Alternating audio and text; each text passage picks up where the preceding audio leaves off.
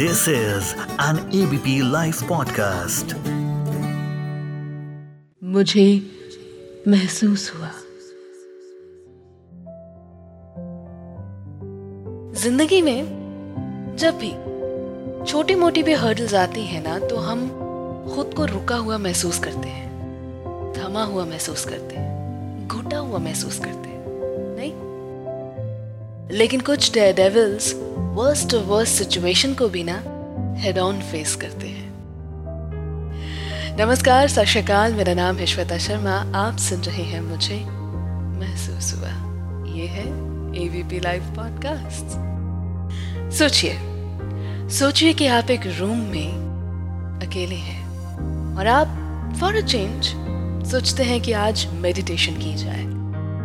आप बैठ जाते हैं, ध्यान मुद्रा में हाथ रख देते हैं और उसके बाद आंखें बंद कर मेडिटेशन शुरू करते हैं। लेकिन 10 सेकंड के भीतर ही आपको इतने ख्याल आते हैं कि मेडिटेशन तो हो नहीं पाता, क्योंकि फोकस हिल जाता है और आपके दिमाग में काम की लिस्ट बनती चली जाती है। विद इन जस्ट 10 सेकेंड्स ना, you feel like getting up. I mean, नल खुला है या बंद है, ये सोच आने लगती है। लॉक किया था डोर या नहीं किया था, ये सोच गहराने लगती है।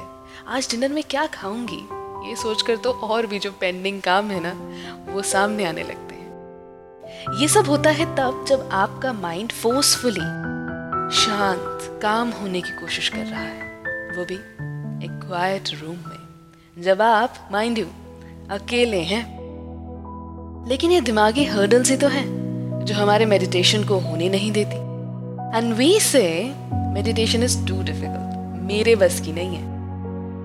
Similarly, जब आपको अपनी लाइफ में difficulties, hurdles, मुश्किलें दिखती हैं, तो you don't feel happy, you feel stuck, you feel hopeless।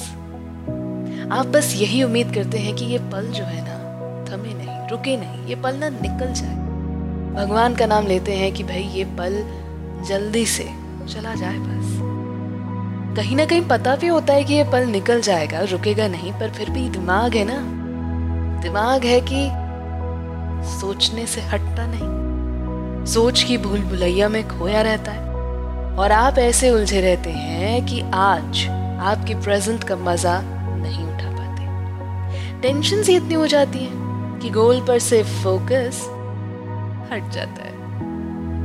ऐसे में ये सोचिए कि आपकी जॉब एंटरटेनमेंट से जुड़ी हो, मतलब दिमाग में क्योस चल रहा है, तूफान आ रहा है और आपको अभी स्टेज पर जाकर परफॉर्म करना हो या फिर प्रेजेंटेशन देनी हो या फिर हंसाना हो। आई थिंक कि ये हंसाने वाला काम ना सबसे मुश्किल है। लेकिन क्या आप नट्टू को जानते हैं?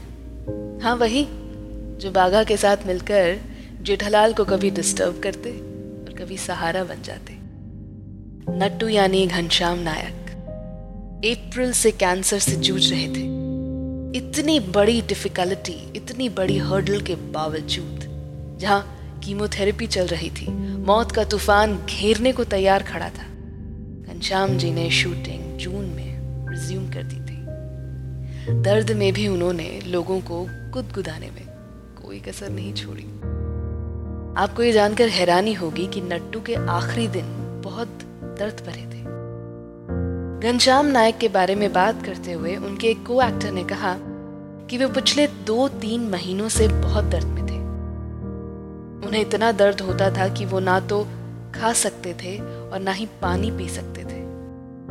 लेकिन उसके बावजूद उनकी हिम्मत, उनकी जिंदा दिली अंत तक कायम थी। अब ऐसे इंसान को सिर्फ इंसान कहना ना गुस्ताखी होगी। एटलीस्ट योद्धा, फाइटर, सुपर ह्यूमन कहना ही चाहिए। मैं श्वेता शर्मा, मुझे महसूस हुआ कि टीम की तरफ से और एवीपी लाइव पॉडकास्ट की तरफ से नट्टू को सलाम करते हैं और उनकी जगह हम सबके दिलों में हमेशा रहेगी, ये तो हम जानते ही हैं। चलिए फिर फिलहाल के लिए इतना ही। मिलूंगी अगले एपिसोड में। आप सुनते रहिए मुझे महसूस हुआ एबीपी लाइव पॉडकास्ट पर।